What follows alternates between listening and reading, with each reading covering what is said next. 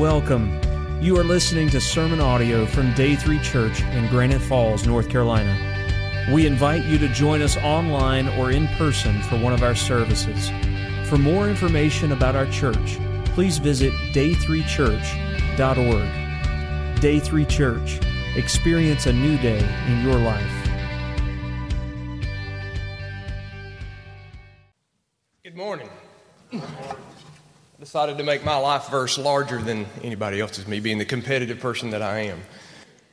Uh, this actually, very uh, excitingly, this my life verse, I actually got this off of my daughter's mantle, uh, which was very exciting when I decided to choose this. Brittany said, "Wow, Dad, I've got that hanging on my mantle," which was, was very exciting.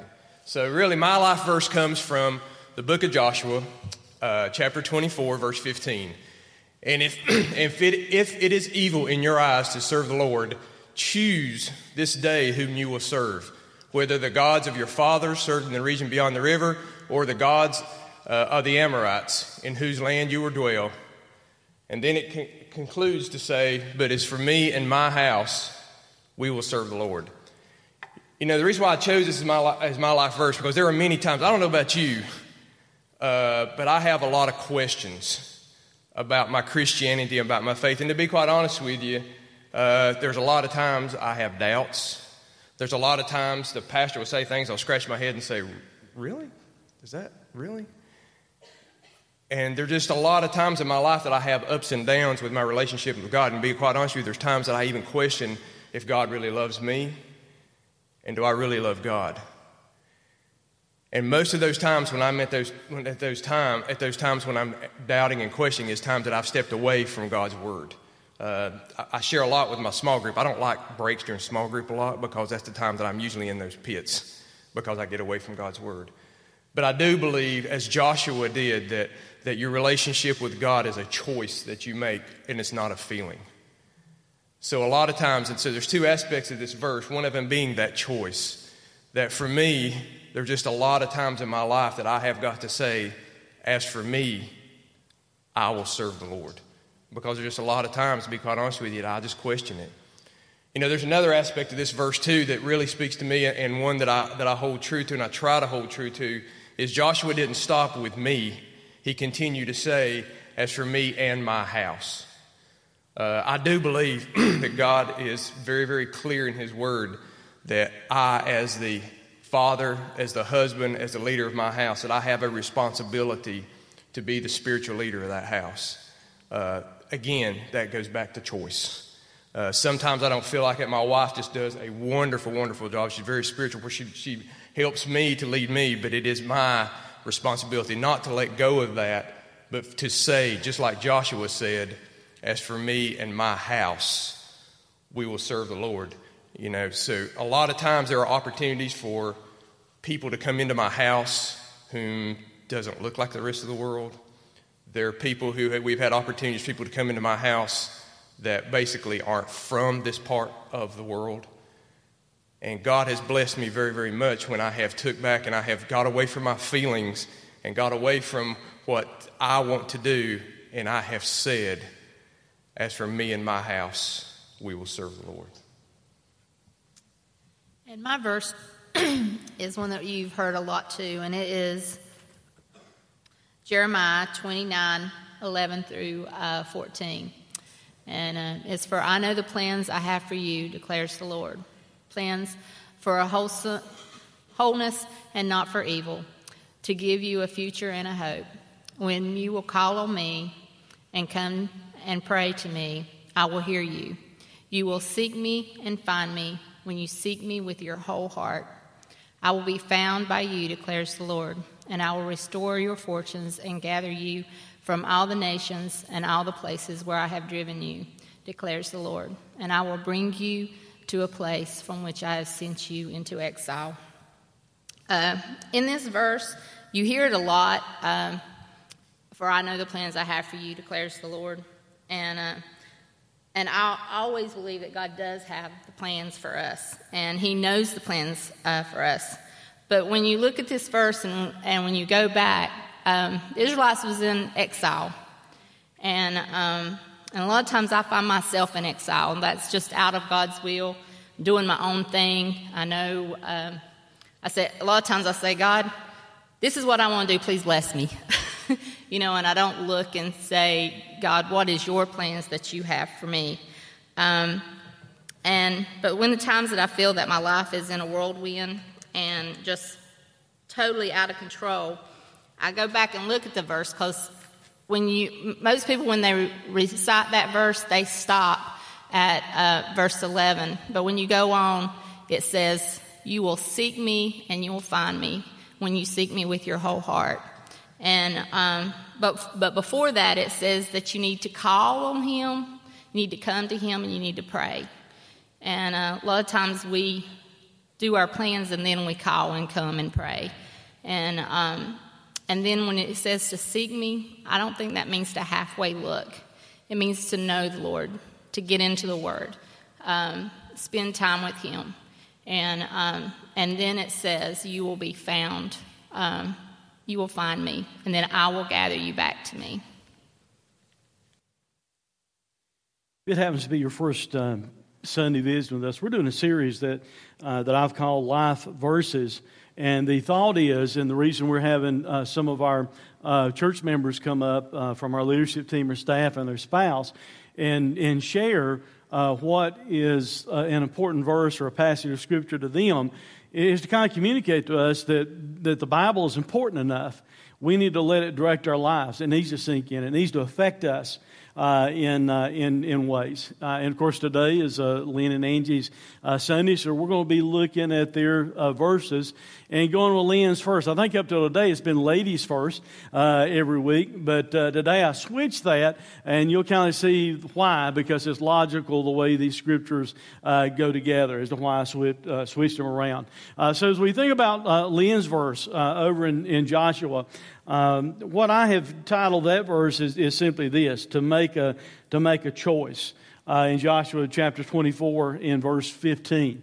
That's more or less what uh, Joshua is calling on the nation of Israel to do. Now, before I actually read the verse, to give you a little bit of background to uh, to, to what's taking place uh, in in Joshua and in the life of the nation of Israel. Of course, God has sent Moses into into Egypt to lead uh, Israel out of that captivity. They'd kind of gone into Egypt as a family, and and God so blessed them during the time they're there. They come out as a nation uh, as, as God brings them out.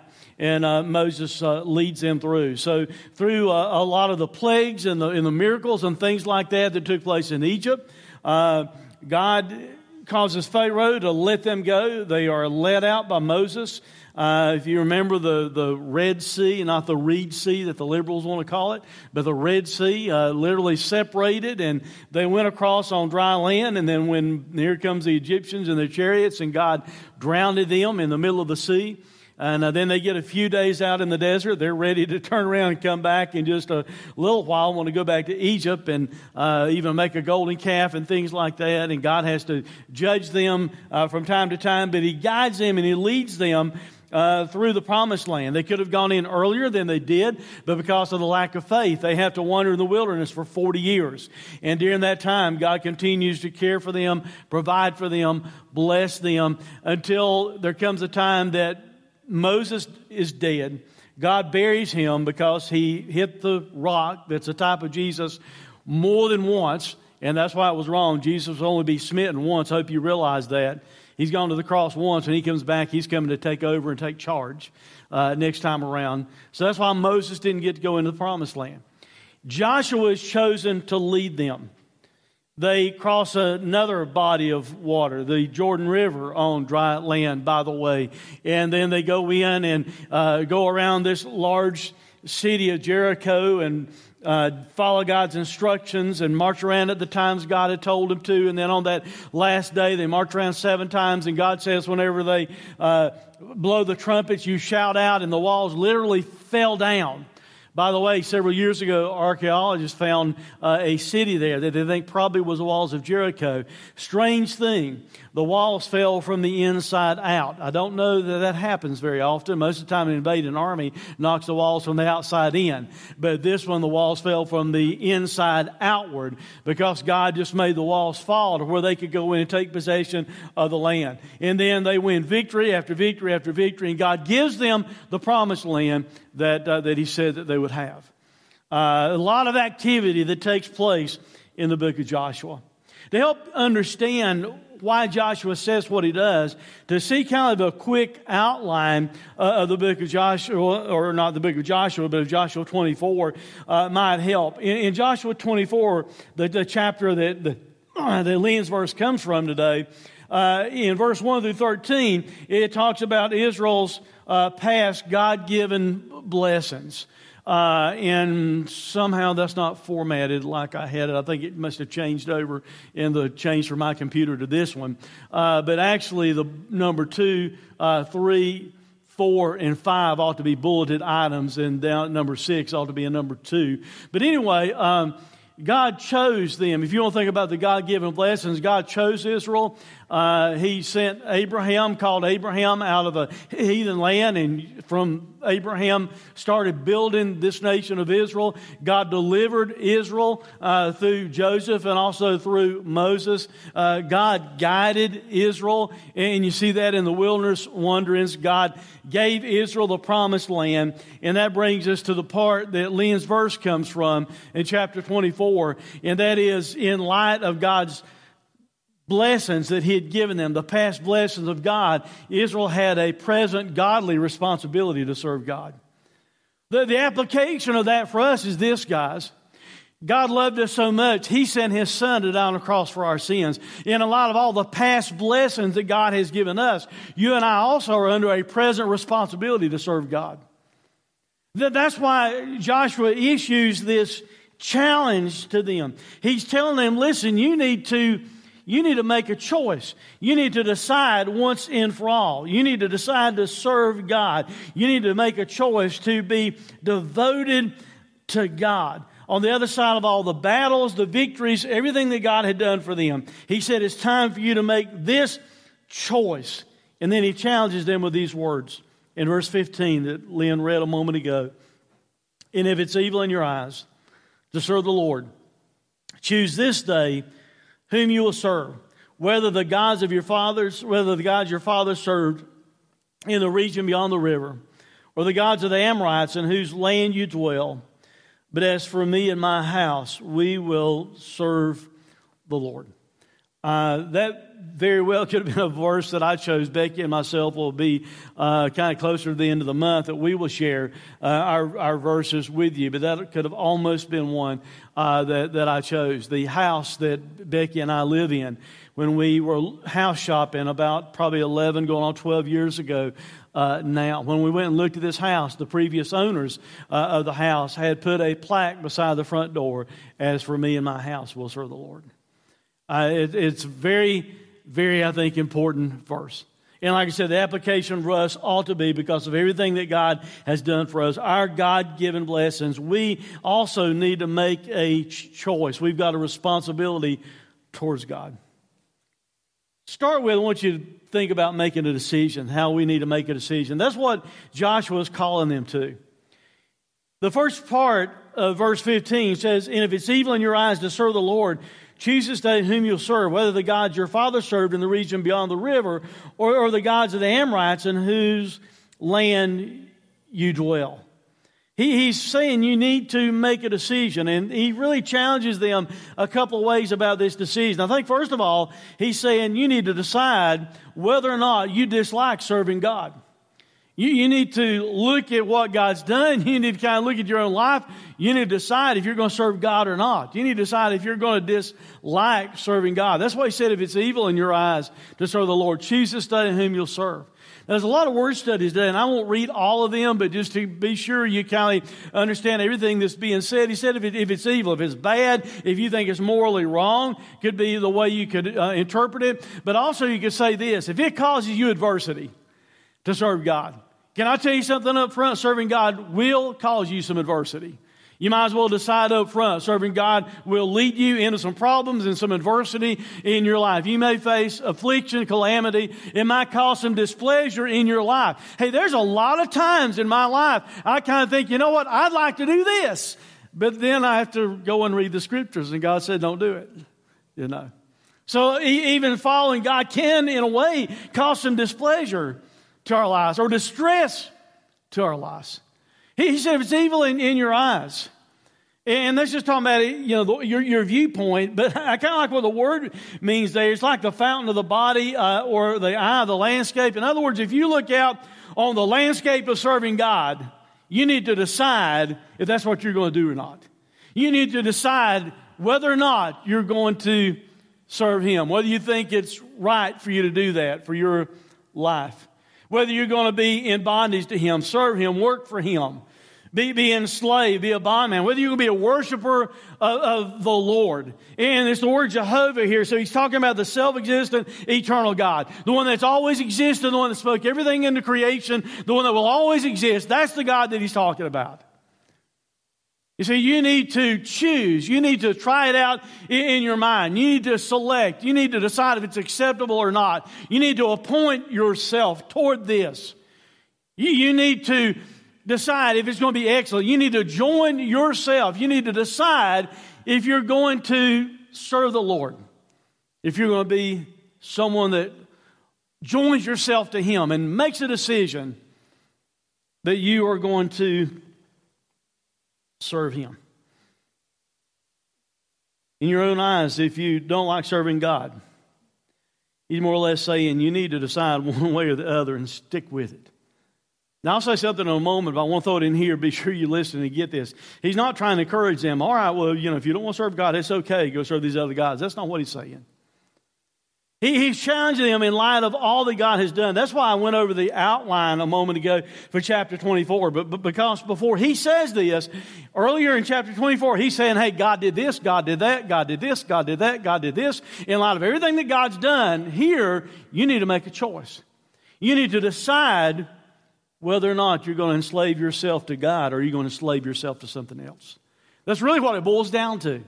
Are you going to be God's servant, enslave yourself, join yourself to Him, or are you going to join yourself to something else? So he says decide if you dislike serving God, but he also, I think, tells us this. We need to decide if God is worthy to serve. Because he said whether the gods your father served in the region beyond the river or the gods of the Amorites in whose land you dwell. The, the God your fathers served, as theologians have different ideas uh, about this. Some want to go because it talks about beyond the river, and that can also mean a sea, uh, even a flood. And some want to go even beyond the flood in the time of Noah and say, all right, you know, we've got some history about what they were doing and what it caused, the flood taking place. Is that the kind of gods that you want to serve? Most theologians believe it's pointing on the other side of the Red Sea, when your forefathers were there in Egypt, when they were there under the influence of, of, of the gods that the Egyptians worshipped. Is that the kind of gods that you want to serve? Or the gods of the Amorites, the ones who lived in this area that now you dwell in? Is, is that you want to serve the gods that they used to serve? In other words, which ones are really worthy to attach yourself to? Which ones are you really going to serve? It's like he's saying, decide. You need to decide if the gods that your fathers served back in Egypt. Now, now stop for a moment and think about that. It's like Joshua's saying, do you think you ought to serve the gods that were back in Egypt? Remember something, though, about those gods. Our God, the real God, sent Moses in and made a show of the strongest nation on the face of the earth as far as we know historically in that day and time. He went in and threw his staff down, and it became a serpent. And the magicians thought, oh, we can do that trickery, and they threw theirs down. Problem is, Moses' snake staff ate theirs. They had gods that they worship. And if you'll take time to study it out, we don't have time to do that in detail today, but if you'll take time and study that out, all the plagues that God brings against Egypt fly in the face of, quote, gods that they worshiped in Egypt. It's like each one was, you know, making an, making a show of their gods. So Joshua's saying, decide who you're going to serve. Do you want to serve the ones that your forefathers served back in Egypt? Because if so, you need to remember something. Our God made sport of them, made a show of them. They, they're not really gods. Or he, he said you need to decide this. Decide if you want to serve the gods the heathen nations worship that you encountered in the wilderness. And it's as though, I think if you read between the lines of what Joshua is saying, he's saying, you know, you remember those gods that couldn't protect those people that we overran in the wilderness. Those gods that they worshiped, those false gods that could not protect their cities. Our God brought us in and gave us those cities. Is that the kind of God you want to serve, the one that could not protect those cities? Or do you want to serve the God of the Amorites, the, the God of these people in Canaan, the, the gods that the people used to worship here, right in the promised land, the place that you dwell now, which means, by the way, the gods that they worshiped could not keep you from coming in and it becoming your land. Because our God promised it to you. And now you dwell here where the Amorites used to live. It used to be their land. Now God has given it to you. So it's like he's kind of saying, you make a choice. Which God is the one that's really worth serving? Think about what those false gods failed to do. Think about what our God did for you. And you need to decide. You need to make a, a choice. Who's worthy of your devotion? Joshua, I think, is making it clear that the people of Israel needed to make a decision in light of all that God had done for them. A once and for all decision. No neutrality. No straddling the fence. You see, that's where we get in trouble, isn't it? In my own life, hey, when you start straddling the fence spiritually, that's where trouble comes, amen? If you start vacillating back between decisions and choices, whether you're going to really serve God or go along with the things of the world, that's when trouble comes in. Joshua is not encouraging them, as I said a moment ago, to say, well, serve God if you want to. If not, it's okay to go serve these other gods. That's not what he's saying. He's really challenging them and letting them know once and for all you need to decide. Once and for all you need to make a choice who you're going to serve. And you need to understand something. It doesn't work trying to serve two gods. It doesn't work trying to ride the fence between one choice and the other. See, Joshua had past experience with the people of Israel. I've already said a moment ago, remember they were just a few days out of Egypt, and they started complaining about what they had to eat. And, and they thought, well, we just need to, we need to go back. Even while Moses was getting the Ten Commandments, someone said, well, you know, he's forgot us. He's just brought us out here to starve. So let's make this golden calf. And everyone donated their jewelry, and they made a golden calf. Because Aaron said, I don't know how it happened. We just, you know, threw the gold in the fire, and poof, out comes this golden calf. That's about like we make excuses, isn't it, for golden calves in our lives.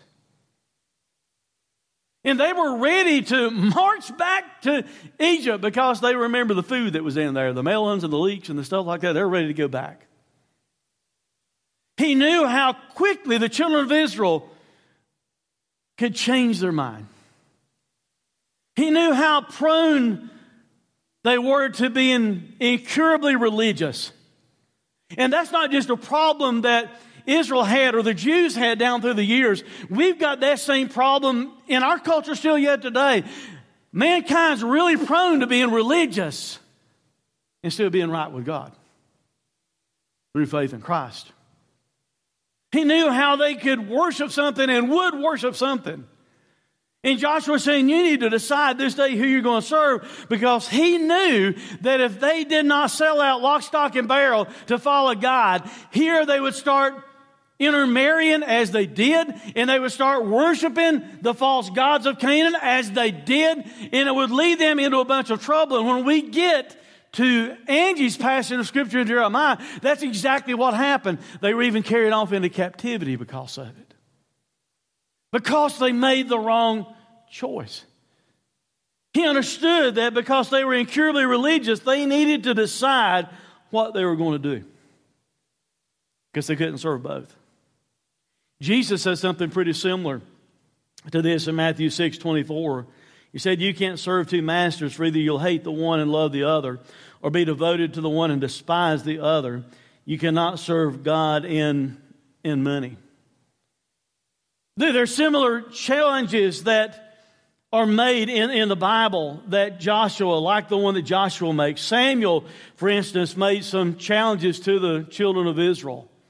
Samuel said to all the house of Israel, if you are returning to the Lord with all your heart, then put away the foreign gods and the Ashtoreth from among you, and direct your heart to the Lord and serve Him only, and He will deliver you out of the hand of the Philistines. So the people of Israel put away the Baals and the Ashtoreth, and they served the Lord only. He, he said, hey, you need to make up your mind who you're going to serve. He also said this in chapter twelve. If you will fear the Lord and serve Him and obey His voice and not rebel against the commandment of the Lord, and if you, if both you and your king who reigns over you will follow the Lord your God, it will be well. But if you will not obey the voice of the Lord, but rebel against the commandment of the Lord, then the hand of the Lord will be against you and your king. He's challenging them. You need to decide once and for all.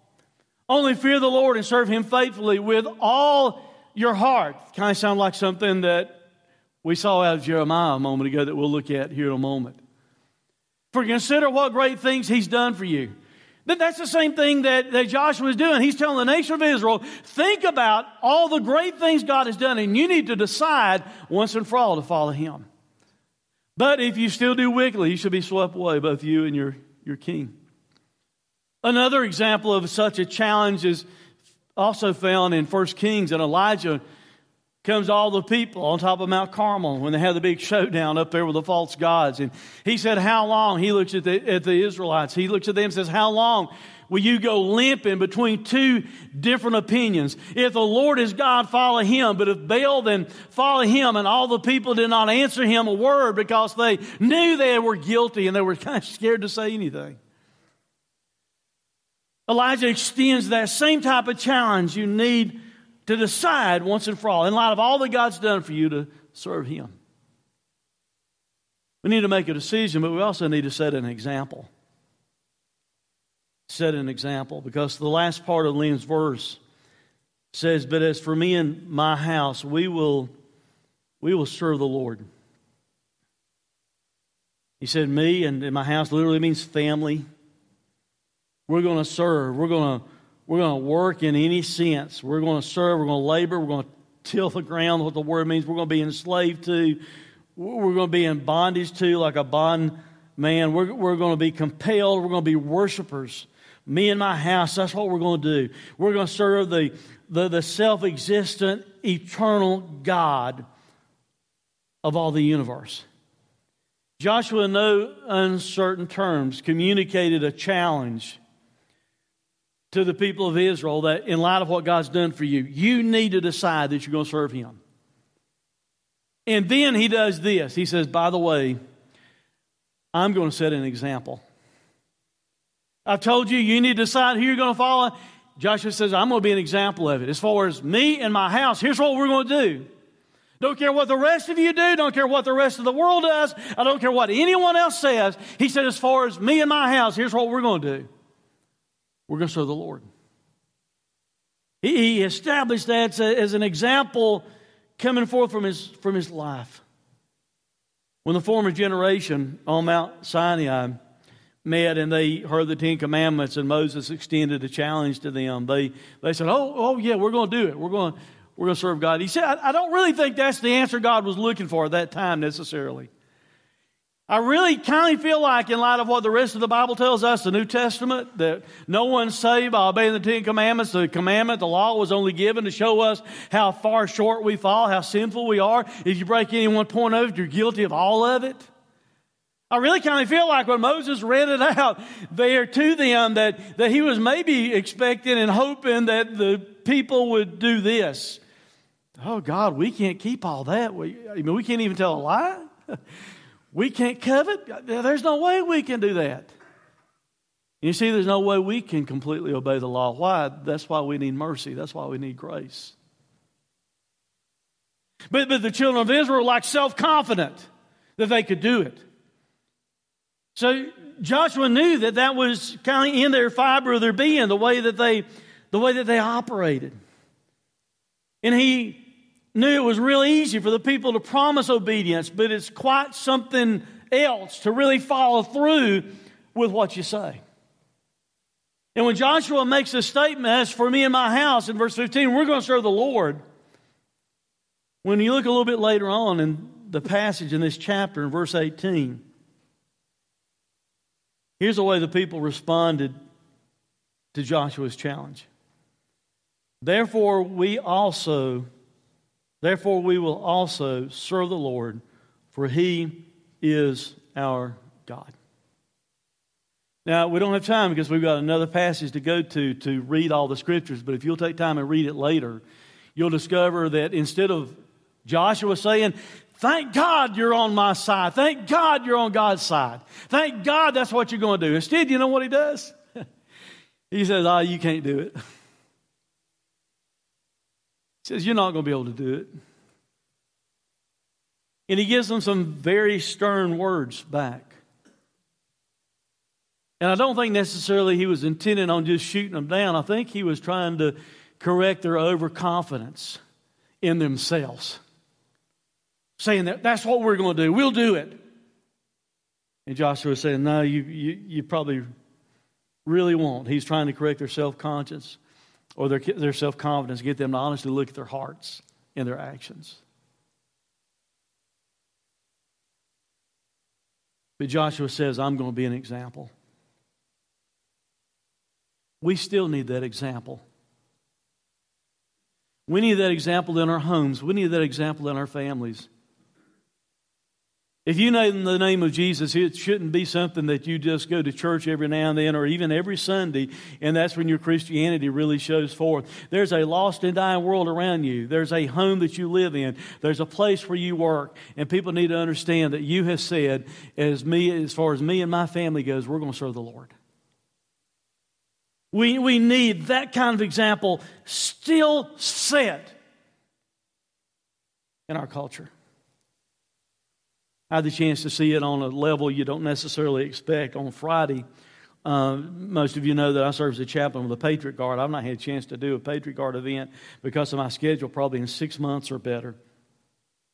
But I found out that they were doing something they did last year that was a Navy SEAL swim uh, down at, at Lake Norman. And uh, and I thought, I'm, you know, I'm, I'm going to try and go to that. And they're doing it to raise funds to try and help uh, soldiers that come back with uh, uh, post-traumatic stress syndrome from war. Uh, I, I don't know if you're aware of this figure or not, but twenty-two soldiers a day commit suicide and take their lives. And uh, they were doing this swim as a way to raise money and support for them. And there's three former Navy SEALs that were there. Navy SEALs, and I don't know if you know this or not, but Navy SEALs are bad dudes. You understand that? I mean, they send a few of them in, and, they, and a few of them will go in, and they'll take out a whole bunch of people. They are bad dudes. And I had the chance when I was there to see a different side of them, to see their faith. I'm talking about faith in Jesus. And I thought how much we need that example in our culture, how much we need that example in our government, how much we need that example today. We there's there's too much at stake, guys. The, the, the only ones that had the chance of making such a statement and making such a stand and setting such an example, guess what? We're it, Christians. I'm not talking about just this church, but Christians, we're it. And if we don't go out and set an example before the lost world, what kind of example do you think they're going to see?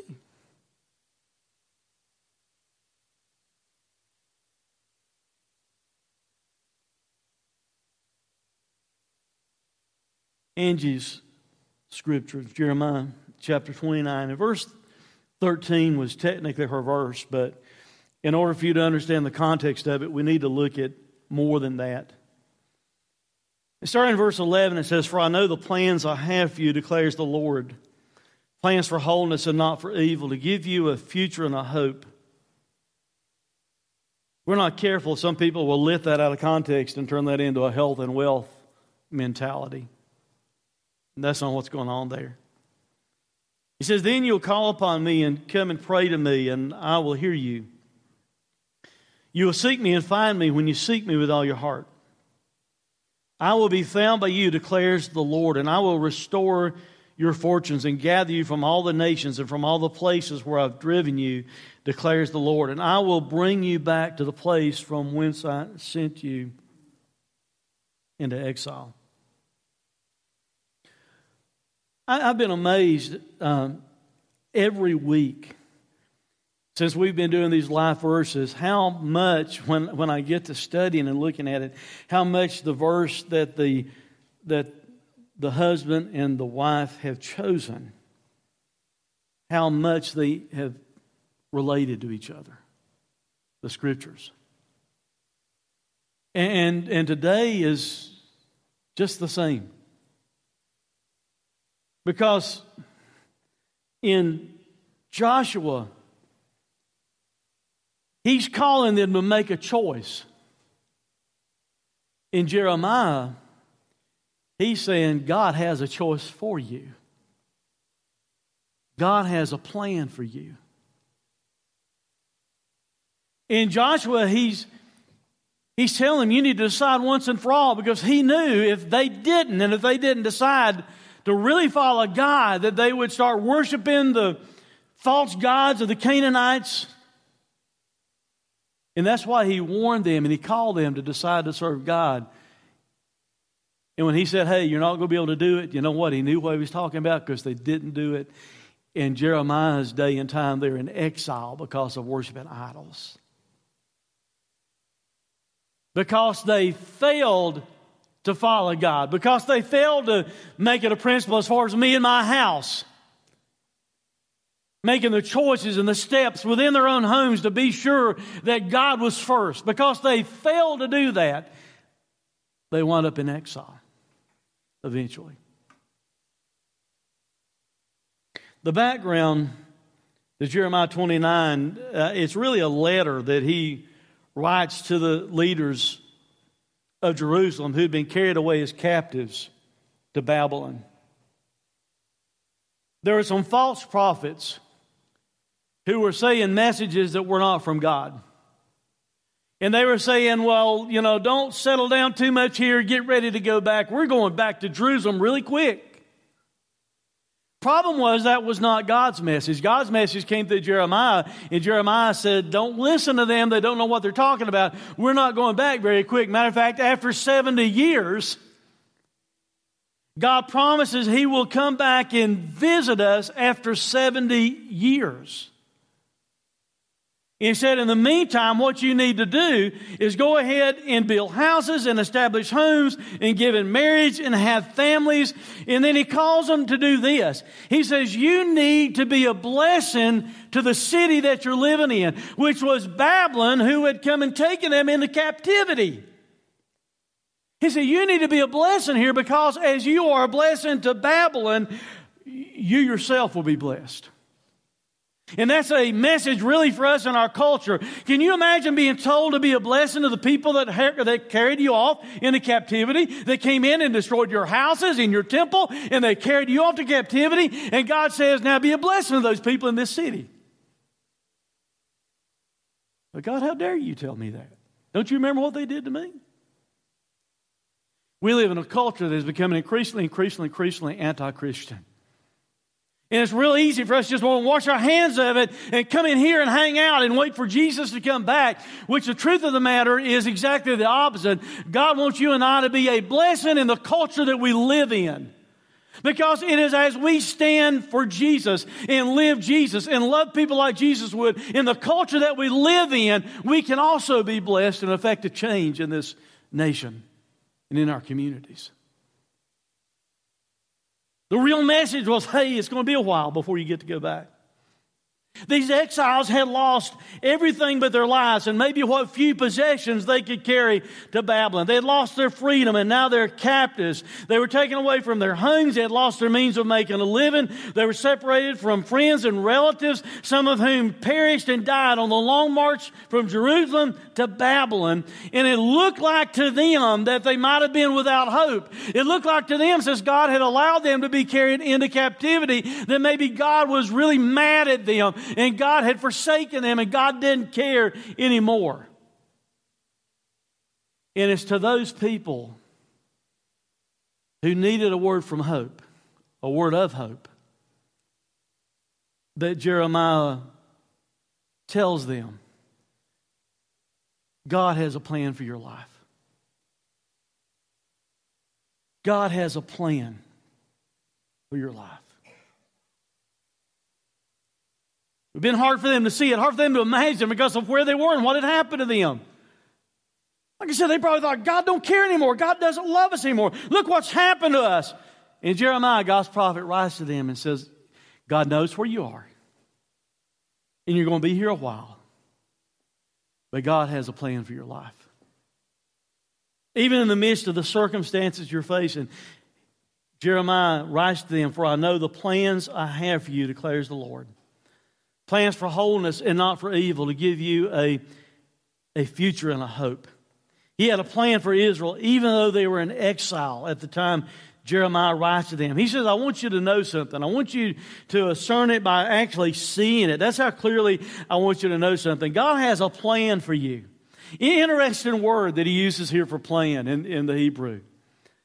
It talked about a contrivance or a texture, even a machine, and you'll understand why it means machine or texture, uh, or an intention or a plan. The root word means to plait or weave or fabricate something. So in that day and time, a machine would be like a would be like a, a loom that something was woven together on.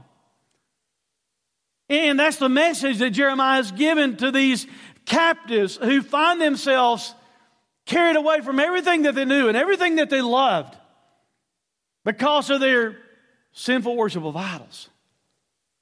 He would have thought God doesn't care anymore. And he said, no, wait a minute. God does have a plan.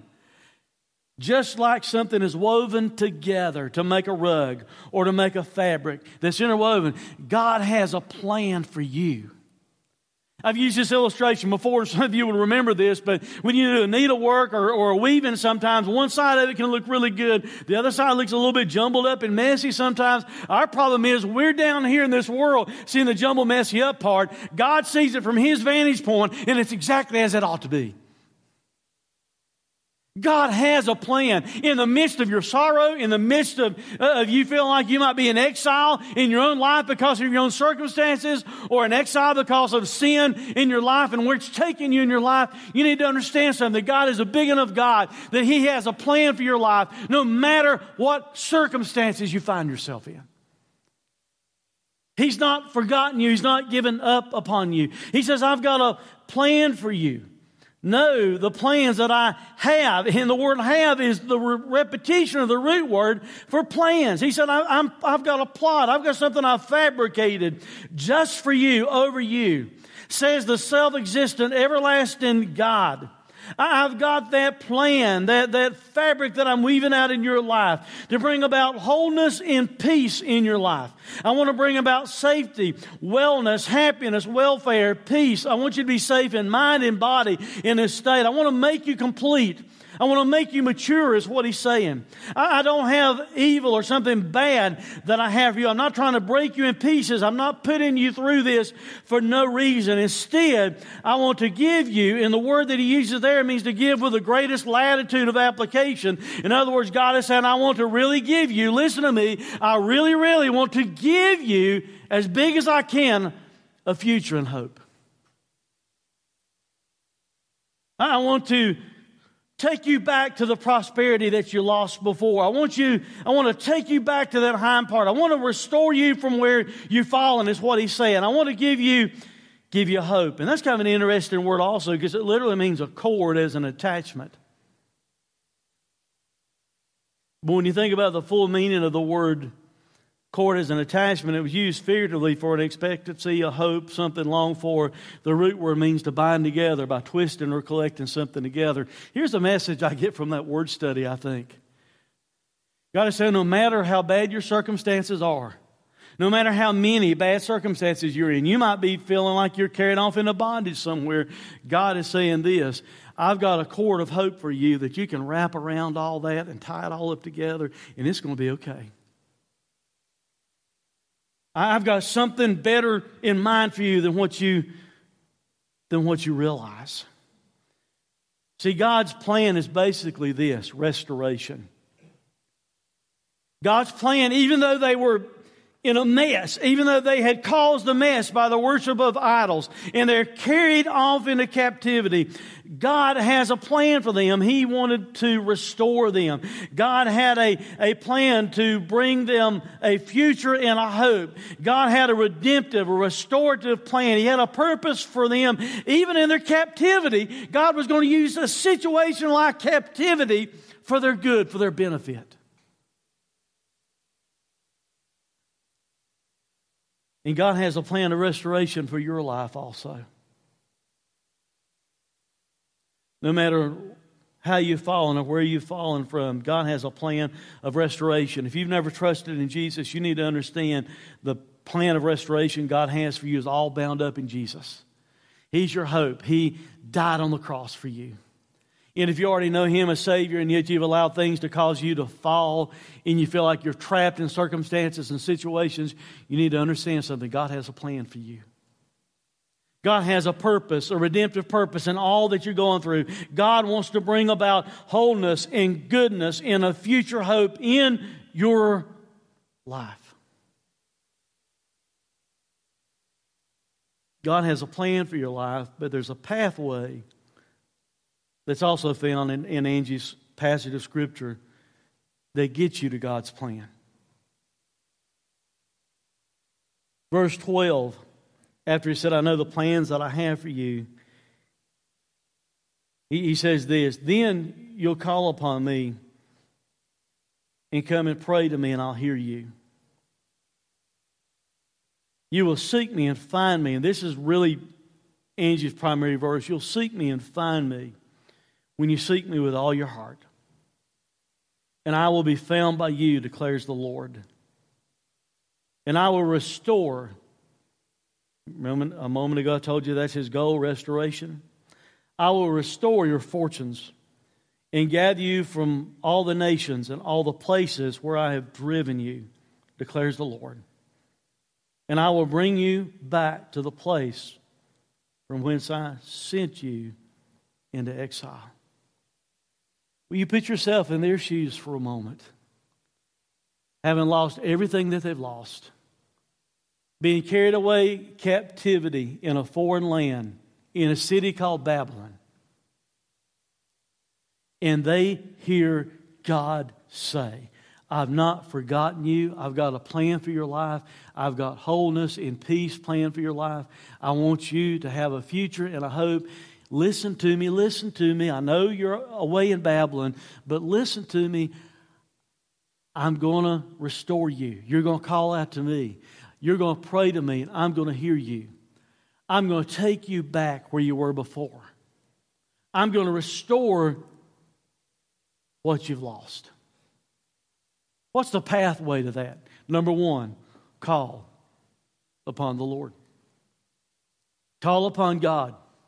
Then you'll call upon me. It's the idea of accosting someone, like you're trying to grab their attention. They're walking in a crowd, and you say, hey, you know, hey, you, I'm, I'm trying to get your attention. You need to call upon God with that type of attitude. God, I'm, I'm, I'm wanting to grab hold of your attention. You already have it, but He wants you to have that attitude. You need to pray. Pray to God, who, by the way, hears. Come and pray to me, and I will hear you.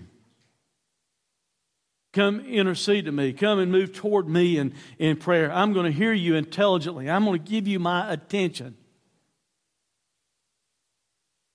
And you need to seek God with all your heart.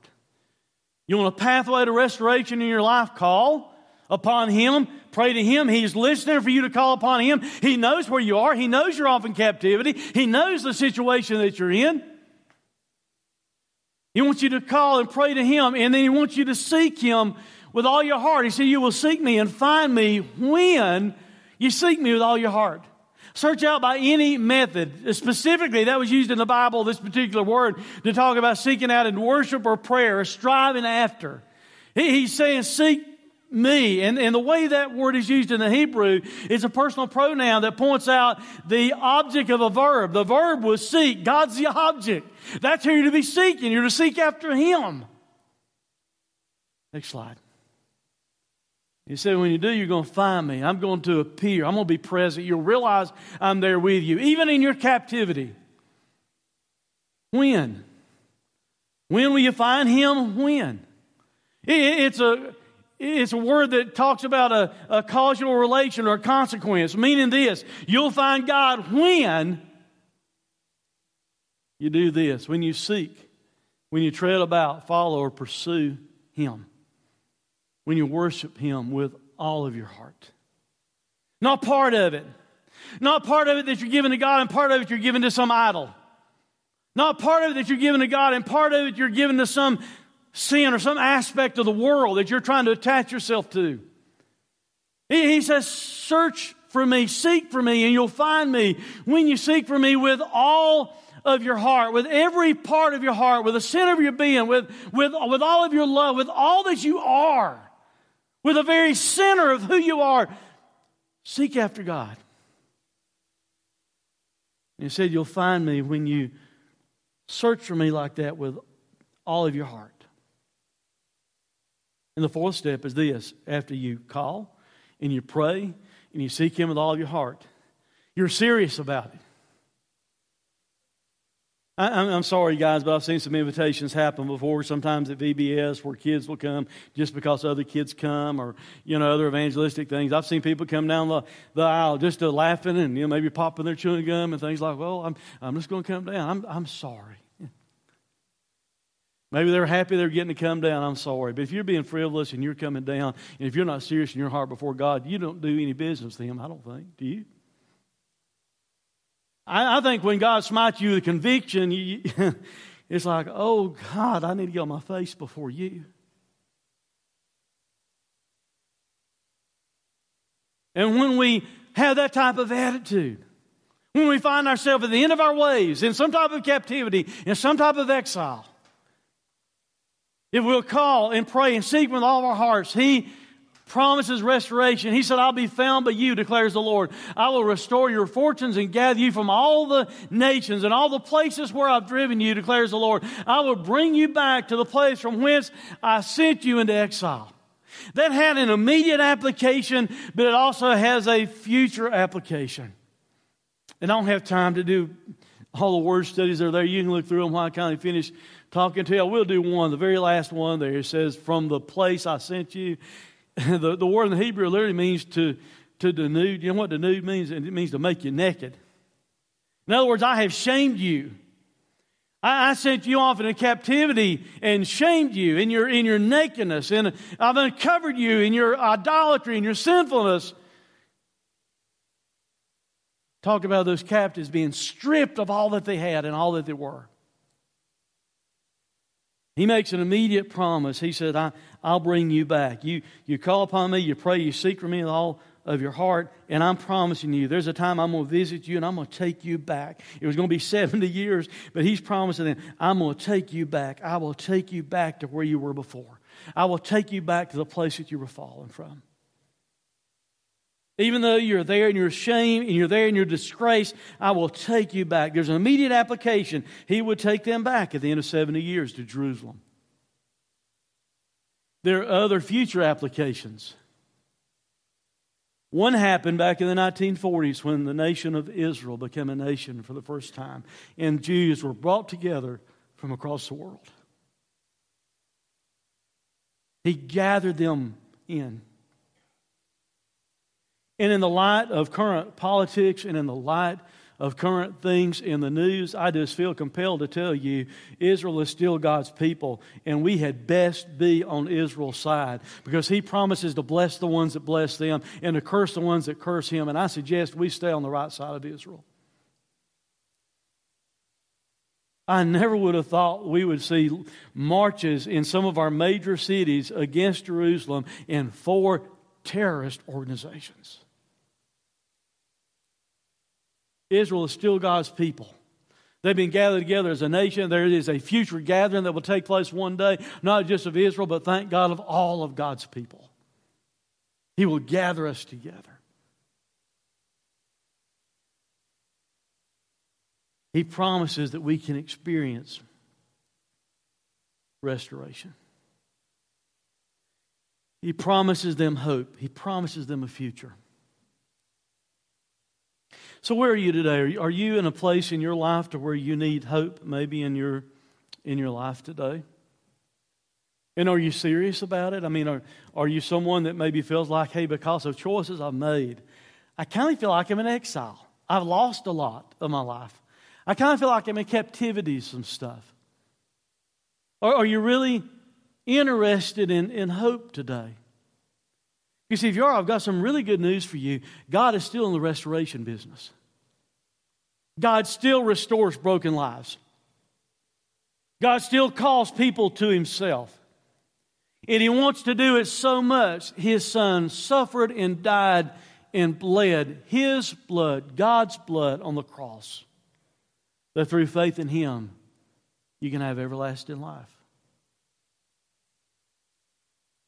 You already know Him? Probably most of you do, but you know what? Regrettably, that doesn't shield us from making wrong choices. That doesn't shield us from finding ourselves in captivity or in exile, feeling like that in our hearts. Angie says sometimes she feels like she's in an exile of her own making. God's still in the restoration business. Amen? God desires wholeness in your life, not evil. God wants you to have a future and a hope. Where we can take all the bad stuff and you can take that cord of hope, that faith in Him, and wrap all that bad stuff up and understand it's okay. If you're interested in, in that, what you need to do is this.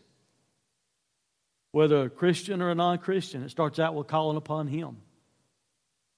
If you don't know Christ as your Savior, you need to call upon Him. You need to pray and say, I'm a sinner. I admit that I'm a sinner. I can't save myself. You need to seek Him. Take all your heart and say, I'm going to believe in Jesus and nothing else for my salvation. And God will restore you from your sin. Do you already know Him as a Savior? And you feel like you're in a bad circumstance? Kind of the same process. You're not being saved again. But you need to call out to Him and pray to Him because He's listening. And seek Him with all your heart. And He'll restore you from the place you feel like you've fallen. Joshua challenged us to make a choice. Decide once and for all. Decide whether or not God is worthy to serve. Decide once and for all. Decide to serve God and then set an example in serving God. Me and my house, we're going to serve God. Jeremiah tells us this. It's not just your choice. The fact of the matter is this. God has a choice for you. He has a plan and a purpose for your life. Wholeness, a future, and hope. But you have to be honest with Him and call out to Him, pray to Him, grab His attention, pray to Him, seek Him with all your heart, and He promises to restore you. Let's pray. Father, God, if there's someone here that's so distant from You because they've never met You, their sin stands as a huge wall, maybe like prison bars, and they feel like they're in captivity. Show them that you do love them. You proved it by sending your son to die on a cross. Give them the faith that they need to, right now, call out to you. Pray and admit their sin. Trust in Jesus with all their heart, with all that they are, and find out that you're ready and willing to restore them. Lord, for others that may be, as believers, fallen, they've stepped off your pathway, they've made some wrong choices, and it's cost them some things. And right now, maybe they feel like they're off in bondage, off in captivity somewhere. They might even feel like you don't care anymore. God, show them that you do, that you desire wholeness and peace and a future and hope for their lives, if they'll just come to you. For it's in Christ's name we pray. Amen. I think I prayed enough to establish what the invitation ought to be about today. If you don't know him, you can. If you do know him and you feel like you've fallen and you're in this hole somewhere in bondage, he wants to restore you if you'll get serious with him. If you'll call out and ask him to do it, he wants to restore you. Please stand. God speaks to your heart. We invite you to come. Thanks for listening to this sermon audio production from Day three Church.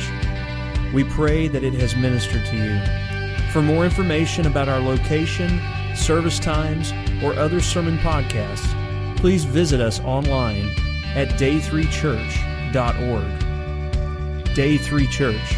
Experience a new day in your life.